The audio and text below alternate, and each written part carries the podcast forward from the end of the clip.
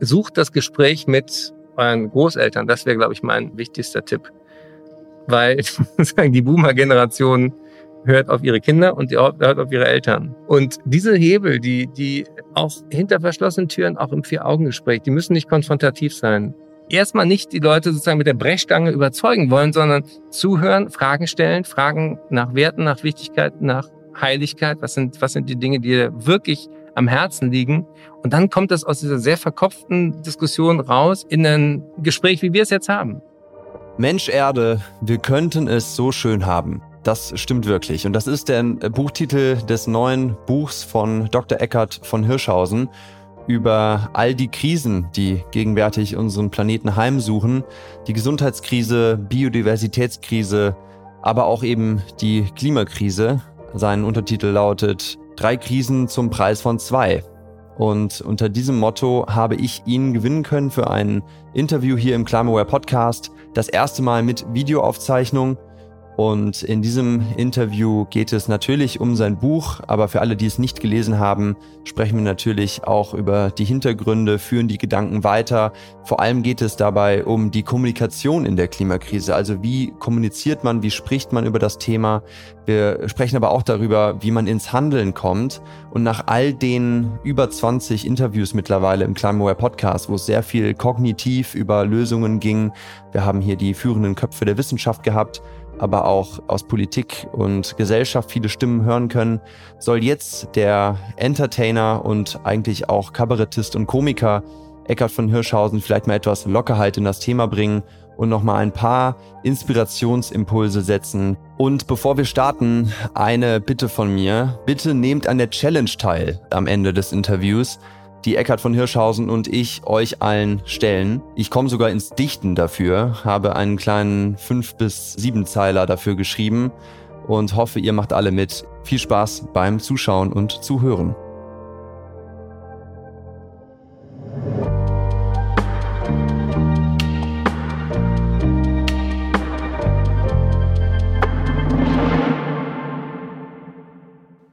Lieber Herr Dr. Eckhard von Hirschhausen, sehr, sehr schön, dass Sie sich die Zeit nehmen, hier für mich und die Climaware-Zuhörerschaft und diesmal auch Zuschauerschaft ein paar Fragen zu beantworten zur Klimakrise.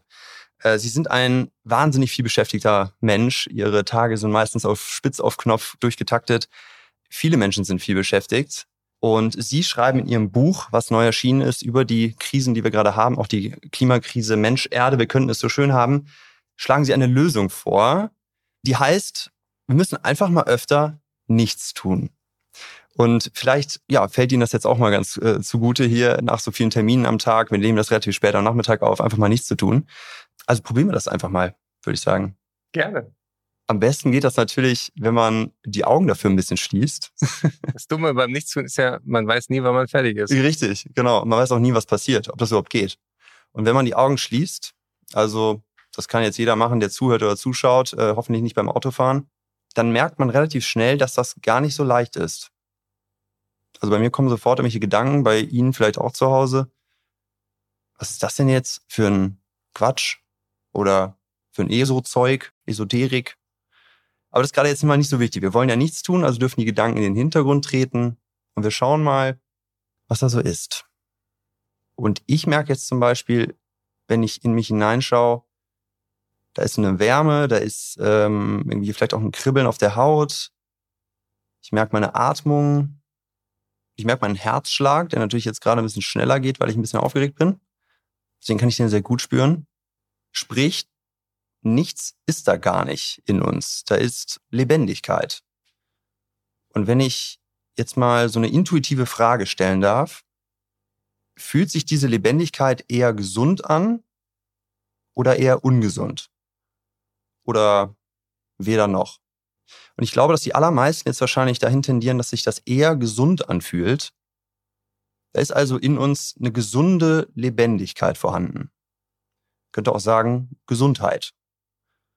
Und jetzt können wir die Augen mal wieder aufmachen. Ich habe jetzt dafür, dass ich nichts machen wollte, sehr viel geredet. und Sie sagen, diese Gesundheit, von der wir gerade vielleicht so einen kleinen Hauch spüren konnten, und ich hoffe auch zu Hause, Sie ähm, an den Hörern und Bildschirmen, die sagen, sie ist massiv bedroht. Die Klimakrise ist die größte Gesundheitsgefahr der Gegenwart, schreiben Sie. Wieso? Warum ist das so?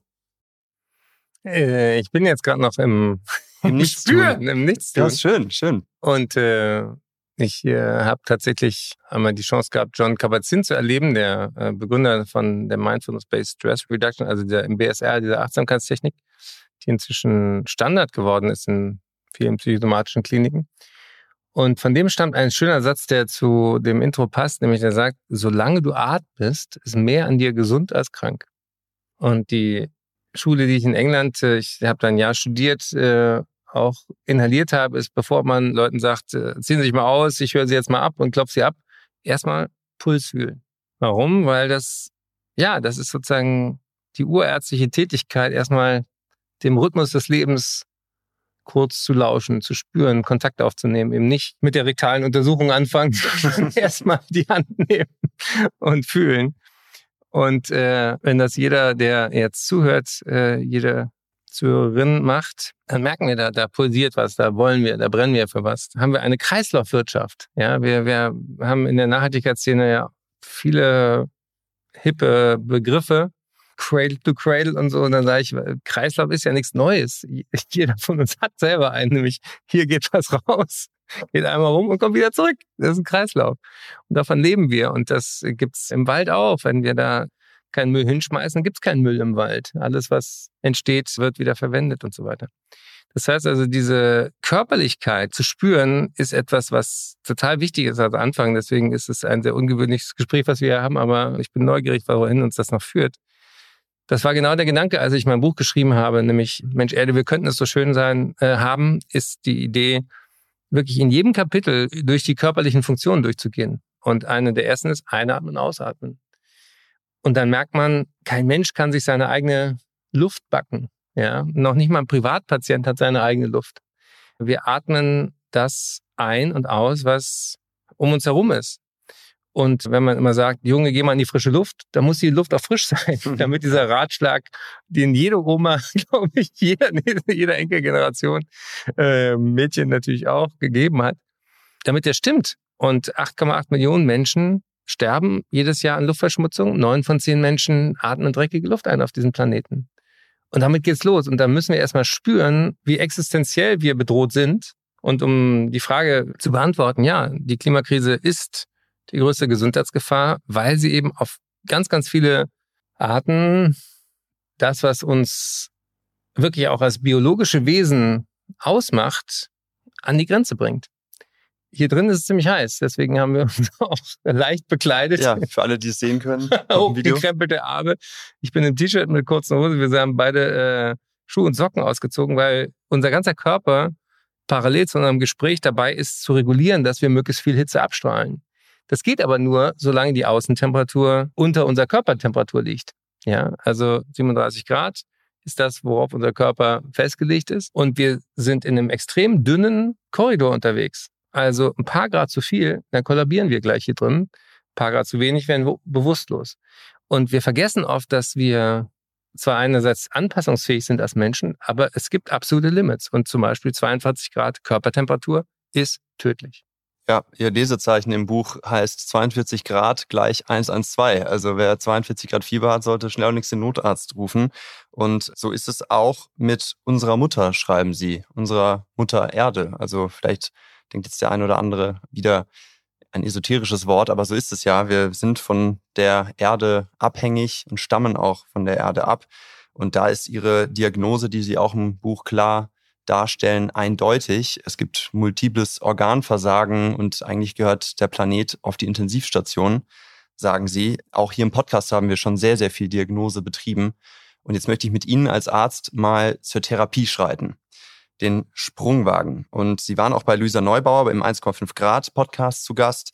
Und Luisa Neubauer sagt dort, bevor man ins Tun kommt, also vor dem Therapiebeginn, sollte man eigentlich erstmal einen Moment der eigenen Selbstbefragung praktizieren. Ich glaube, den Moment haben viele Menschen immer noch nicht ehrlich und tief gemacht, diese eigene Selbstbefragung. Was würden Sie also diesen Menschen sozusagen ärztlich verschreiben, auf so einem Rezeptzettel, damit sie in diese eigene Selbstbe- oder Hinterfragung kommen. Es gibt ja zum Beispiel in Japan so Da kann man auch auf Rezeptzettel Waldspaziergänge schreiben und so Sachen. Also ich denke an sowas vielleicht als Vorschlag.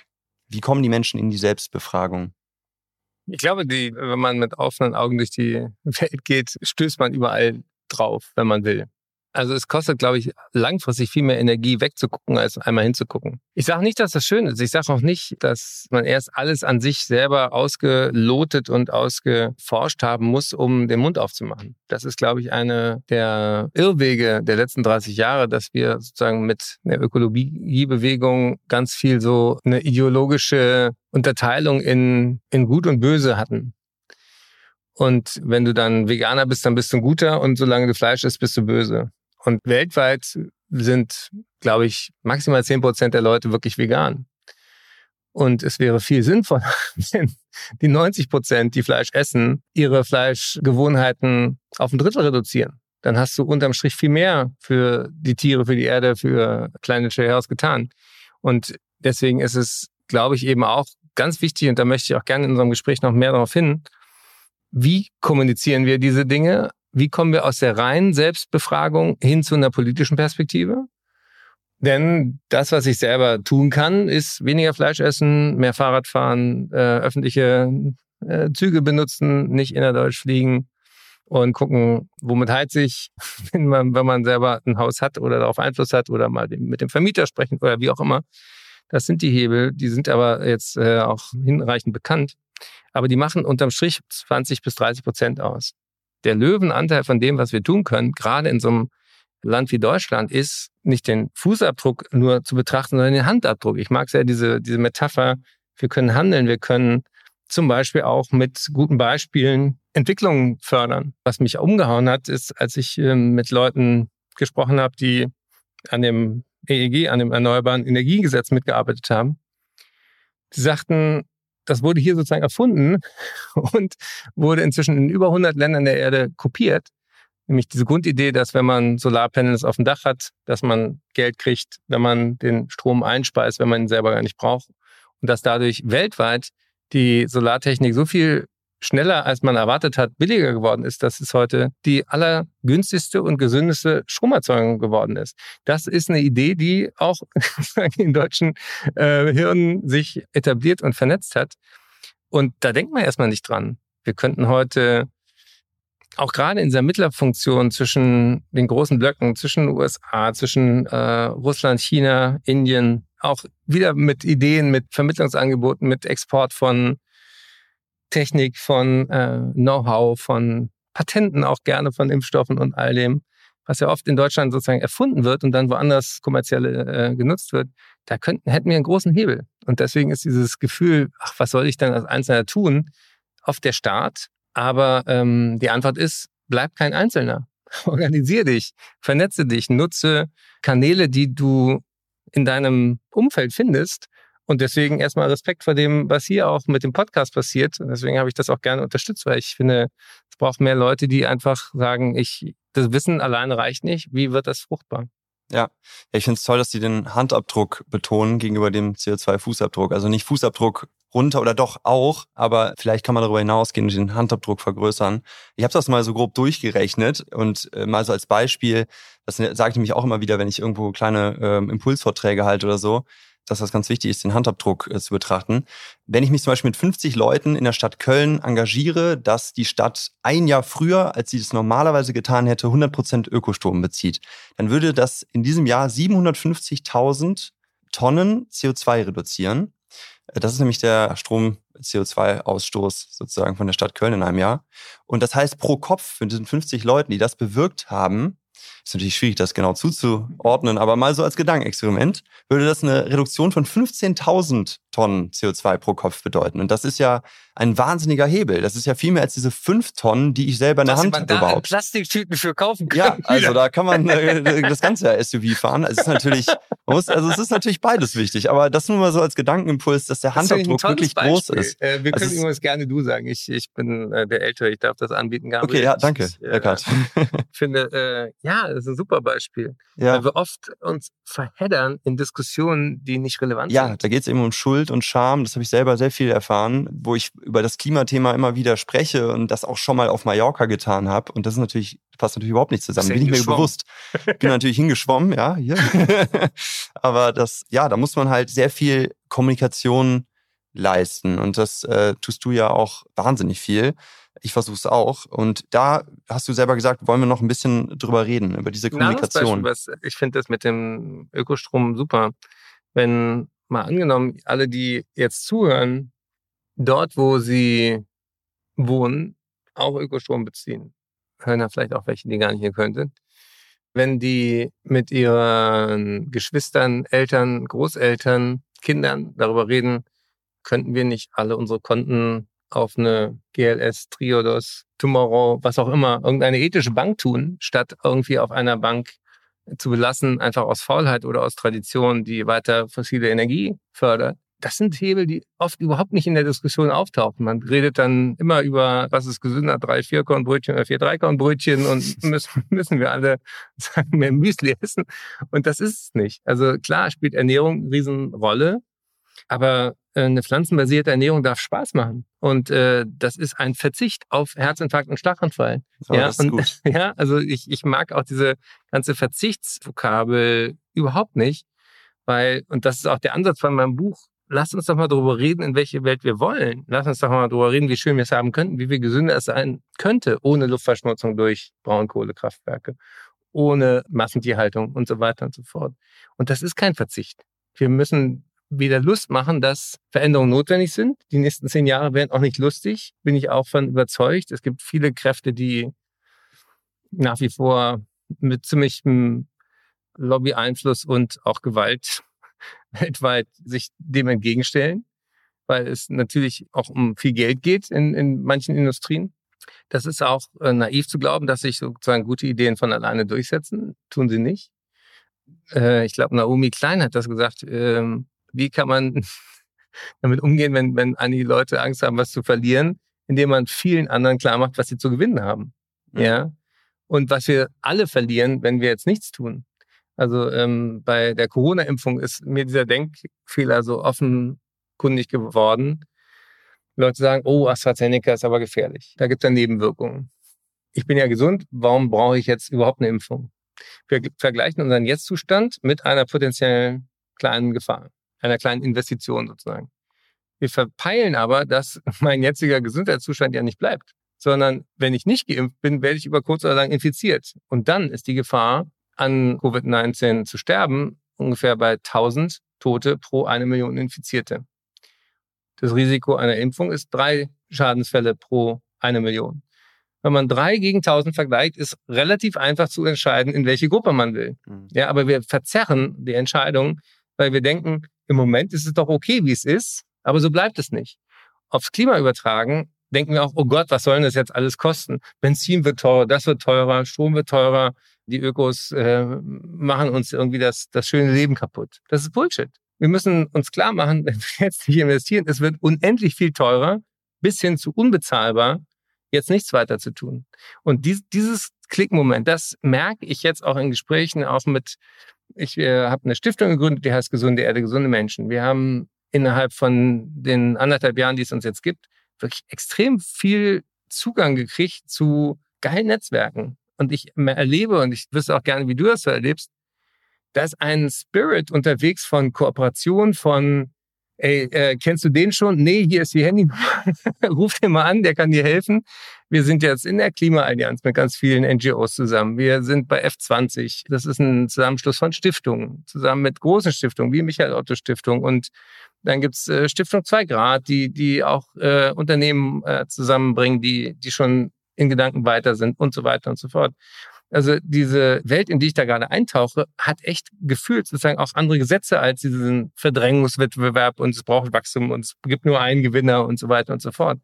Und das finde ich eigentlich spannend. Und da äh, würde ich gerne wissen, wie du das auch erlebst, seit du dich so mit diesem Thema identifizierst und wo du auch glaubst, wo die Widerstände sind. Also wer, wer fand denn das uncool, was du gemacht hast?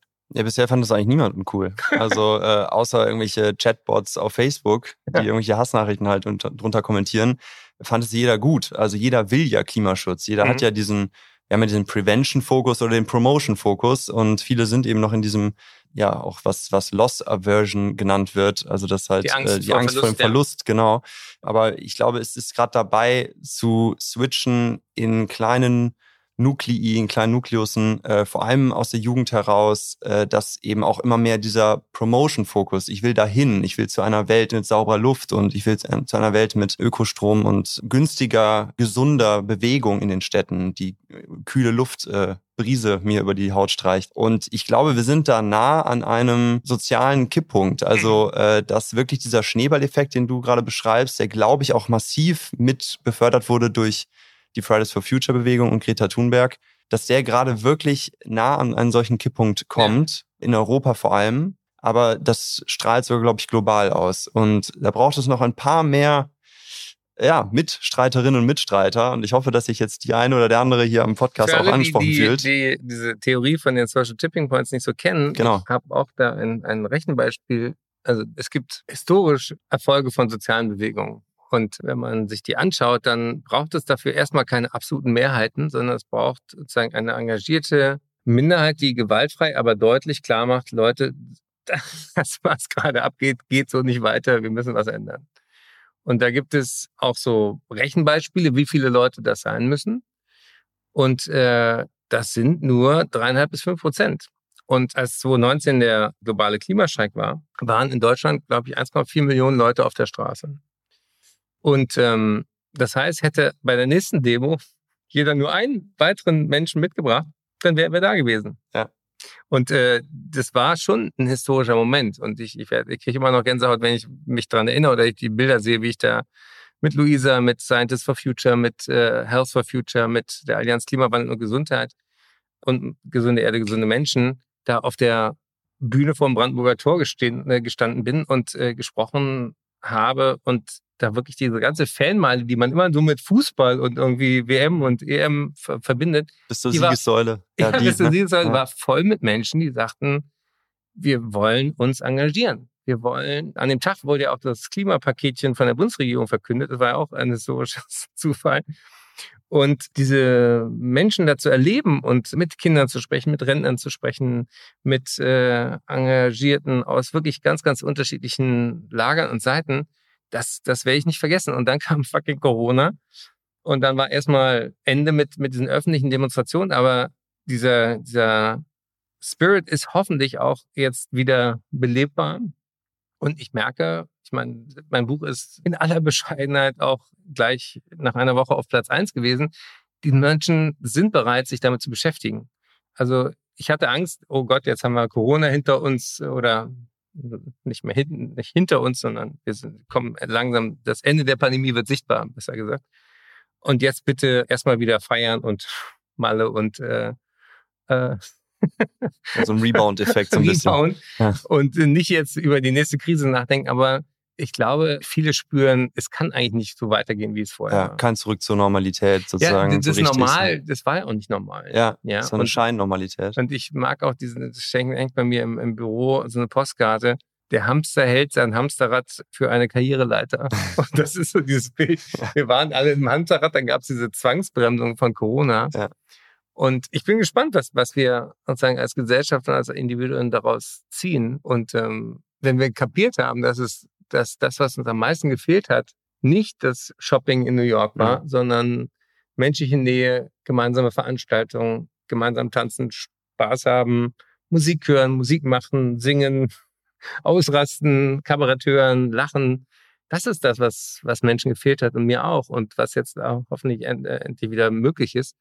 Aber das ist auch das, was die Demokratie zusammenhält, nämlich sagen, gemeinsam auch sich mit Dingen auseinanderzusetzen. Und dieser Hass im Netz, den ich inzwischen auch abkriege an hier und da und dort, der ist, glaube ich, durch diese Corona-Zeit total befeuert worden, weil so viele Menschen irgendwie zu viel Zeit hatten, vor ihren Rechnern Hass aufzustauen und dann nicht wussten, wohin und dann kotzen sie sich irgendwo in eine Richtung aus. Und ich habe äh, für eine Doku im, am Pfingstmontag im ZDF Hirschhausen sucht die Sünde oder so hieß die, habe ich mich mal mit so einer Frau getroffen, die mich da auf Facebook beschimpft hat. Und es war echt spannend zu merken, wie, wie so Menschen ticken und woher diese, diese Aggression kommt. Und ich glaube, jetzt unabhängig von dieser Frau, die eine sehr persönliche Geschichte dann mit, mit Viren und Corona und Impfen hatte, ist das Erschrecken, was eigentlich vor dem Handeln erstmal kommen müsste, ist, wie lange wir eigentlich auf dem Holzweg auch unterwegs waren. Und zu der Frage mit den Social Tipping Points, da gibt es eine interessante Idee von moralischen Revolutionen, dass es ein Muster gibt, dass die losgehen. Also Phase Null ist, alle finden das okay, dass man Sklavenhaltung hat oder dass Frauen nicht wählen dürfen oder dass man fossile Energie jeden Tag in die Luft ballert, die Mutter Erde in tausend Jahren gebraucht hat zu bilden. Also das ist ungefähr das Verhältnis. An einem Tag verballern wir so viel Tonnen CO2, wie es in tausend Jahren gebunden werden kann. Da merkt man auch als medizinischer, physikalischer Laie, ist, glaube ich, auf Dauer nicht so eine gute Idee. Aber eine Zeit lang denkt man, es ist okay. Dann kommt eine kleine Gruppe dazu und sagt, äh, könnte es sein, dass das eventuell keine so gute Idee ist? Haltet die Klappe, ihr habt ja keine Ahnung, lasst das den Profis und bitte stört nicht. Ja, dann wächst dieser Zweifel, wird größer und dann kommt eben dieser Social Tipping Point.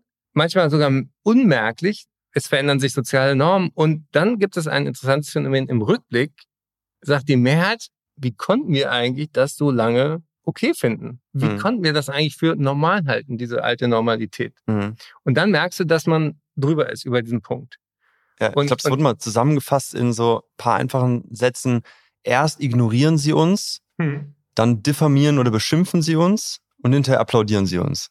Also, oder irgendwie so ähnlich ja, ist das, ja, glaube ich, mal zusammengefasst. Der, der, der Punkt, der bei deiner Aufzählung fehlt, ist, what? was, was haben wir eigentlich selber gedacht und wie kann ich mir eigentlich wieder in den Spiegel gucken?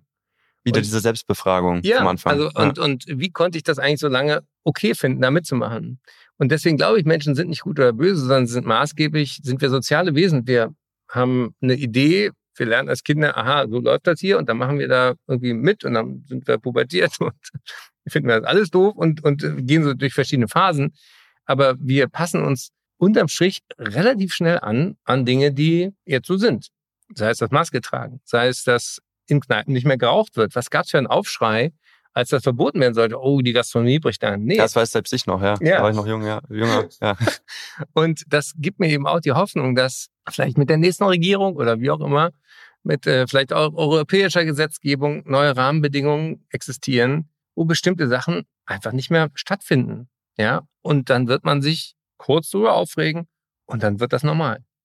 Und dass zum Beispiel Städte nicht automatisch dem Auto den ersten Platz einräumen, mhm. sondern den Menschen und den Radfahrern und den äh, Menschen, die auch mit Autos unterwegs sein müssen, weil sie nicht laufen können oder was auch immer.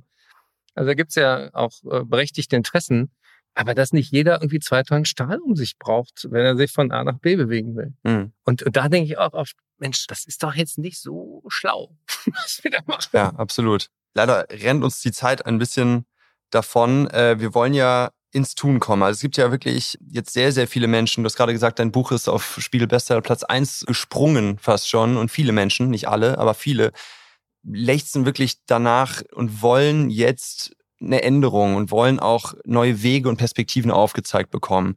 Ich glaube auch, dass da ein wirklicher Gesprächsdruck fast schon bei vielen ist, eben vielleicht auch mal ein solches Gespräch zu führen, ganz offen und ehrlich. Äh, auch wenn es in Bardose stattfinden muss wegen der heißen Temperaturen. Und du hast da am Ende des Buches eine Challenge äh, auch reingeschrieben. Äh, die würde ich gerne jetzt allen Zuschauenden und allen Zuhörenden auch mit auf den Weg geben. Und zwar, wir haben ja äh, bald die Bundestagswahl, von dir auch schon angesprochen. Und damit eben die, ja, dieser gesellschaftliche Kipppunkt vielleicht sogar dann schon dieses Jahr erreicht werden kann, braucht es einfach noch so ein paar mehr Mitstreitende und Mitdiskutierende auch und aufgeklärte Menschen. Und ich habe dafür ein kleines Gedicht geschrieben. ein paar Zeilen, du bist ja auch aus der Unterhaltungsbranche, vielleicht äh, kannst du es irgendwo verwerten. Ich werde es dir hinterher geben. Und zwar für zehn Leute, jeder spricht zehn Leute an in den nächsten zehn Wochen. Das ist ungefähr der Zeitraum bis zur Bundestagswahl, wenn das hier veröffentlicht wird. Und zwar einen Reichen, einen Armen, einen Schnellen, einen Lahmen, einen großen, einen kleinen, einen groben, einen feinen, einen nah und einen fern, frag nach Klima und hab ihn gern. Oder sie. Und hab sie gern, alle zusammen. Sie sagen, Gesundheit ist ansteckend. Ich glaube, Klimagespräche sind es auch. Und vielleicht kann das, das ein, ein Virus, ein Klimavirus sein, ein positiver, ähm, yeah. der sich verbreiten kann etwas weiter. Also, das, das also, an alle. Ich möchte das gerne noch unterstützen. zehn Wochen jede Woche ein Gespräch führen. Das, das Genau. ist machbar. Das, ja, ja, das dauert eine halbe das Stunde kann auch eine Stunde. SMS oder eine WhatsApp sein oder ein kleines Video, was man selber äh, produziert. Und dafür habe ich noch drei, drei Ideen, wie man das machen kann. Das eine ist tatsächlich, sich zu fokussieren auf die Menschen im eigenen Umfeld, die vielleicht ein bisschen mehr bewegen können als man selber. Also deswegen heißt mein, die Challenge im Buch, wen bewegst du? Ja. Ursprünglich wollte ich die nennen, wer ist mächtiger als du, weil so viele Leute sagen, ich kann doch nichts machen, ich, ich bin da ohnmächtig. Dann Mhm. dachte ich ja, Was, was kann ich schon tun, fragt die halbe Menschheit. Genau, ein Satz von Ihnen, was, von dir. wo ist, wo, wo ist denn die Macht, wenn keiner die hat, ja? Ja. Und ähm, deswegen glaube ich, die Macht in Anführungsstrichen steckt auch in, in, in Netzwerken, in Resonanzphänomenen.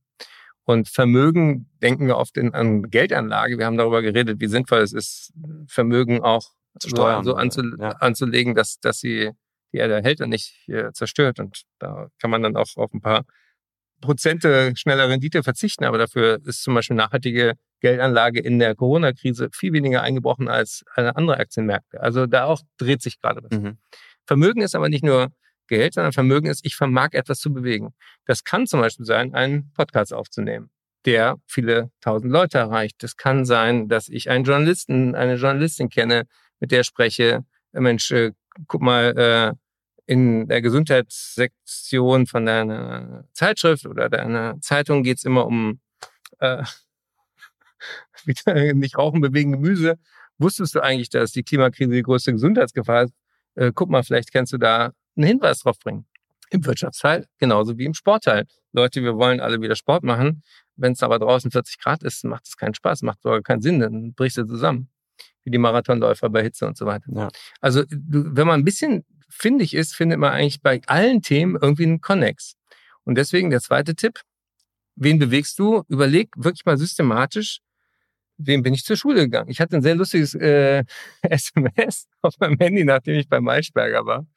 Da hat mich ein äh, Kumpel aus der Schulzeit nach wirklich ungelogen, wir haben uns über 30 Jahre nicht, nicht gesehen und gesprochen. Und er sagte, Ecki, weißt du eigentlich noch, dass du mich in der Schule immer verarscht hast als Öko? Ah.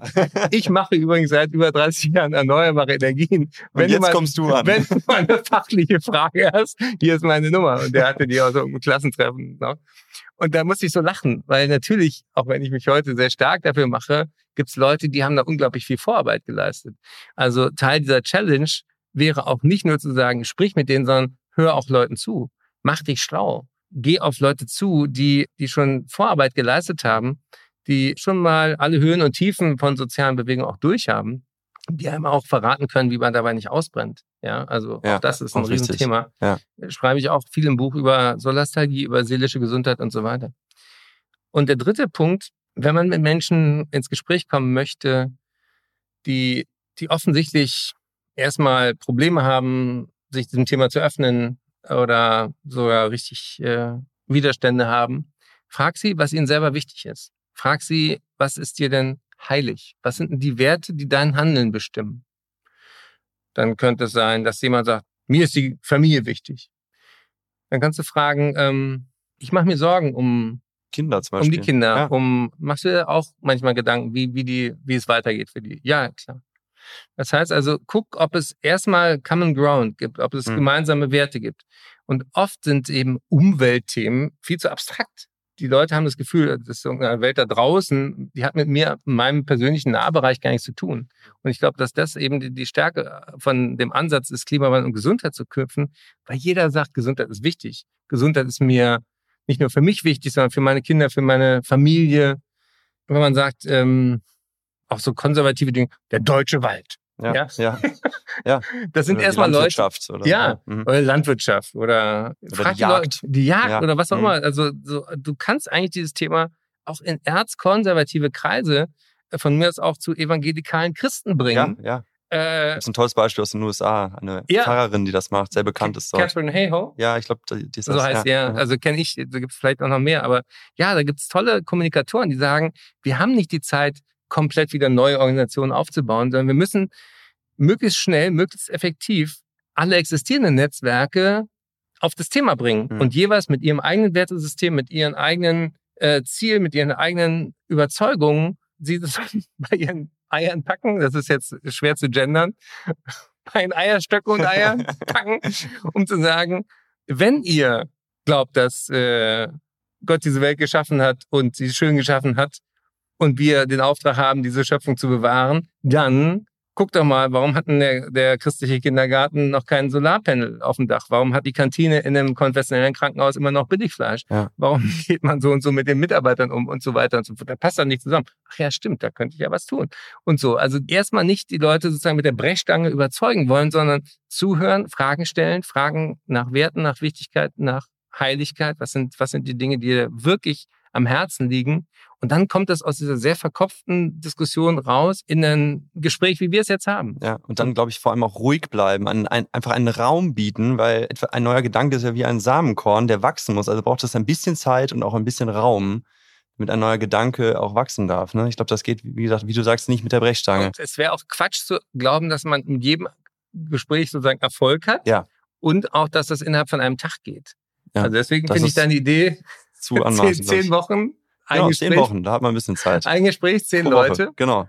Und äh, ja, toll. Und dafür brauchen wir noch ein bisschen Motivation. Deine Pinguin-Story ist ja ähm, mhm. fast schon weltbekannt. Du führst sie als Pinguin-Geschichte 2.0 auch in deinem Buch nochmal an. Ein wenig umgemünzt auf die Klimakrise. Und ja. ich würde dich sehr gern bitten, hier einen Mini- Hörbuchausschnitt sozusagen mal vorzulesen. Ich habe dir zwei gerne. Stellen ich glaub, im Hörbuch äh, markiert. Ist, ist die sogar gar nicht drin. Penguin Reloaded Genau. Äh, die Pinguin-Geschichte kommt ursprünglich aus meinem Buch Glück kommt selten allein und aus meinem Bühnenprogramm und ist auch einer der viralen Hits. Und ich weiß, dass viele Menschen die auch schon mal als Video gesehen haben bei YouTube oder bei meinen Kanälen. Und deswegen äh, finde ich es ja toll, dass du das hier schon vorgearbeitet hast, wie man die kürzen kann. Zwei Stellen, genau. Genau. An einem freien Tag ging ich einmal in den Zoo und sah dort einen Pinguin auf dem Felsen stehen. Mein erster Gedanke, armes Würstchen, kann nicht fliegen, tappelt da so ungelenkt durch die Gegend, kein Hals, keine Knie und ein dicker Bauch. Voll die Fehlkonstruktion. Da sprang der Pinguin vor meinen Augen ins Wasser und schwamm. Er tauchte an den Beckenrand, warf mir einen Blick zu und ich vermute, jetzt hatte er Mitleid mit mir. Wer jemals einen Pinguin hat schwimmen sehen, weiß, er kann fliegen im Wasser. Ein Pinguin geht mit seiner Energie effizienter um als jeder Mensch und alles, was Menschen je gebaut haben. Von wegen Fehlkonstruktion. In dem Moment wurde mir klar, wie schnell ich andere beurteile und wie sehr ich mit meinem Urteil daneben liegen kann, gerade wenn es nur auf einer einzigen Beobachtung beruht. Gleichzeitig wurde mir klar, wie wichtig die richtige Umgebung ist, damit das zum Vorschein kommt, was in einem angelegt ist. Menschen ändern sich nicht grundsätzlich. Auch wer als Pinguin geboren wurde, wird in diesem Leben nicht spontan zur Giraffe. Ist es gut, wenn man das weiß, dann ist es auch müßig darüber nachzudenken, ob man nicht besser einen langen Hals hätte oder ob die Eltern dran schuld sind, die Gene oder die Gesellschaft. Hilfreicher sind Fragen wie, was kannst du? Was willst du? Woran hast du Freude? Wann haben andere mit dir Freude und wie kannst du jeden Tag ein bisschen mehr davon tun? Sobald ich meine Stärken kenne, prüfe ich, ob die Umgebung dazu passt. Sollte es mich als Pinguin in die Wüste verschlagen, liegt es nicht allein an mir, wenn es nicht flutscht. Dann ist die entscheidende Frage auch nicht, wie bin ich hierher gekommen? Viel wichtiger ist, wie komme ich von hier weg? Mit vielen kleinen Schritten, dann folgt ein Sprung ins kalte Wasser und man weiß wieder, wie es sich anfühlt, in seinem Element zu sein. Wenn du dein bester Pinguin bist, reicht ein Flügelschlag, um irgendwo im großen Ozean des Bewusstseins eine Welle auszulösen, die es ohne dich nie gegeben hätte. Die Pinguine und wir Menschen haben die Chance, auf der Erde weiterhin eine gute Zeit zu haben, wenn wir gegenseitig das Beste aus uns herauskitzeln, wenn wir uns verbinden und verbünden, wenn wir uns trauen und vertrauen, wenn wir gemeinsam Wellen schlagen und auf Wellen surfen, alle unsere Stärken einbringen, unser Wissen, unser Können, unsere Begeisterung und unseren Mut der Verzweiflung. Das ewige Eis hält nicht mehr ewig. Deshalb kann es nicht mehr so ewig weitergehen, dass jeder nur vor sich hin tappet. Es ist alles da, was wir brauchen. Jetzt braucht es nur noch einen beherzten Sprung und die Veränderung geschieht. Und wenn du Angst hast, schau, wer schon alles vorausgeschwommen ist und auf dich wartet. Und schau, wer nachkommt und jetzt auf dich schaut. Gib dein Bestes. Gib dich ganz. Und irgendwann bist du nur noch Welle und Meer und vielleicht ein bisschen mehr. Wir sind dran. Zehn Wochen Pinguin sein. Ab jetzt. Vielen Dank für die Lesung. Sehr schön. Diesmal wieder berührend, die Story. Zum Abschluss habe ich noch drei ganz kurze Fragen. Wenn du allen Menschen auf der Welt eine Textnachricht schicken könntest auf ihr Handy, was würdest du dann schreiben? Also die Pinguin-Story wird wahrscheinlich zu lang für eine SMS. ich kann ja einen Link verschicken. ja, genau. Die kürzeste Formel ist der Name von meiner Stiftung. Gesunde Erde, gesunde Menschen. Dass wir ja. kapieren, wir sind nicht die Krone der Schöpfung, wir sind Teil davon. Und wir sind viel abhängiger von der Erde als sie von uns. Und in der Reihenfolge. Und gesunde genau. Erde, gesunde also vielleicht wäre das das ja? gesunde Erde, gesunde Menschen. Smiley. Toll, ja. Was hast du von dem Alter, in dem ich jetzt bin, bis Wer zu 28, bis zu deinem Alter gelernt, was mir und vielen anderen noch jungen Menschen in den nächsten 30 Jahren nützlich sein könnte, wenn wir in die Klimakrise gehen? Was kannst du uns noch mit auf den Weg geben? Von Boomer zu Generation Y. Also es gibt einen schönen Satz von Kierkegaard, der heißt, Leben kann man nur vorwärts, verstehen kann man es nur rückwärts. Und auf eine Art und Weise knüpfe ich heute an Themen an, die mich mit 17 und mit 27 schon mehr beschäftigt haben als mit 37 und 47. Und ähm, deswegen ist ein ganz wichtiger Satz, lerne zu brennen, ohne auszubrennen. Also lerne dich zu engagieren, lerne dich zu vernetzen, lerne Widersprüche auch in dir auszuhalten. Du musst nicht perfekt sein, um, um den Mund aufzumachen und unterschätze nicht, was das langfristig für eine Wirkung hat vielleicht auch, ja, kurzfristig frustrierend ist. Aber es gibt diesen schönen Spruch, lebe jeden Tag so, als wäre es dein letzter. Eines Tages wirst du Recht behalten. Und ich glaube wirklich keine Panik, aber Priorität. Das, das wünsche ich allen Generationen gerade. Ja. Und was dabei hilft, ist wirklich dieser, dieser Zeitsprung. Ich habe am, am Ende eben auch mal mir vorgestellt, wie ist es 2050 aufzuwachen. Mhm. Der Traum. Der Traum, das ist natürlich ein bisschen naiv, weil alle wissenschaftliche Evidenz sagt, 2050 wird es nicht so lustig und nicht so schön. Aber man muss ja eine Idee haben, es könnte auch schön sein. Und deswegen ist dieser Sprung in eine spätere Lebensphase sehr hilfreich, wenn man sich überlegt, worauf möchte ich dann zurückschauen? Die Futur 2 Reflexion heißt das sozusagen. Heißt das so? Ja. Äh, ja also wenn man geht, sagen, wer will ich gewesen sein? Genau. Ja. Und, ähm, und auf eine Art meine Generation hat ja noch mit Dritten Reich, mit Nazis, mit nie wieder Krieg, nie wieder Faschismus sozusagen, hat immer die Großeltern gefragt, Mensch, was habt ihr gewusst, was habt ihr getan, was, was, was war euch wichtiger? Und ich glaube, dass diese Frage in jeder Zeit wichtig ist, aber jetzt besonders drängend ist, was wir, wir wissen genug, wir haben Lösungen, wir müssen nicht warten auf irgendwas, sondern wir, wir könnten, wir könnten sehr viel grundsätzlich ja jetzt Dinge angehen und ähm, gucken, dass man möglichst viele Menschen mitnimmt da, dahin, dass das sozial halbwegs gerecht zugeht. Viele, die jetzt zuhören, sind privilegiert. Die haben Zeit, diesen Podcast zu hören. Die müssen sich gerade nicht um ihre Existenz Gedanken machen. Wir haben eine Verantwortung und der gerecht zu werden ist, ist, ist nicht einfach und äh, kann man auch nicht alles richtig machen. Aber diese, diese Grundfrage, wer möchte ich gewesen sein und möchte ich Teil der Lösung des Problems sein? Möchte ich mein bester Pinguin gewesen sein? Möchte ich meinen Kindern und Enkeln irgendwann sagen können, ich habe es wenigstens versucht? Ja. Und ich glaube, dass das wirklich ähm, ein, ein sehr, sehr starkes Motiv sein kann für viele. Ja. Und auch immer mehr wird. Und das, ich sehe auch, ich mache viel Vorlesungen, ich äh, treffe viele Studierende, gucke auch bei den Medizinstudierenden, dass sie sagen, Mensch, kämpft dafür, dass es eine Ringvorlesungen gibt, dass es Punkte für, für, für diese Kurse gibt, dass es Videos gibt, äh, wie die Planetary Health Academy. Also wer, wer sich informieren will, hat heute es gibt echt, wirklich genug. Es ja. gibt genug mhm. Wissen. Mhm. Und es gibt auch toll aufbereitetes Wissen. Und jetzt geht es darum, Menüs zu erobern, in Anführungsstrichen, die bisher noch davon weg sind.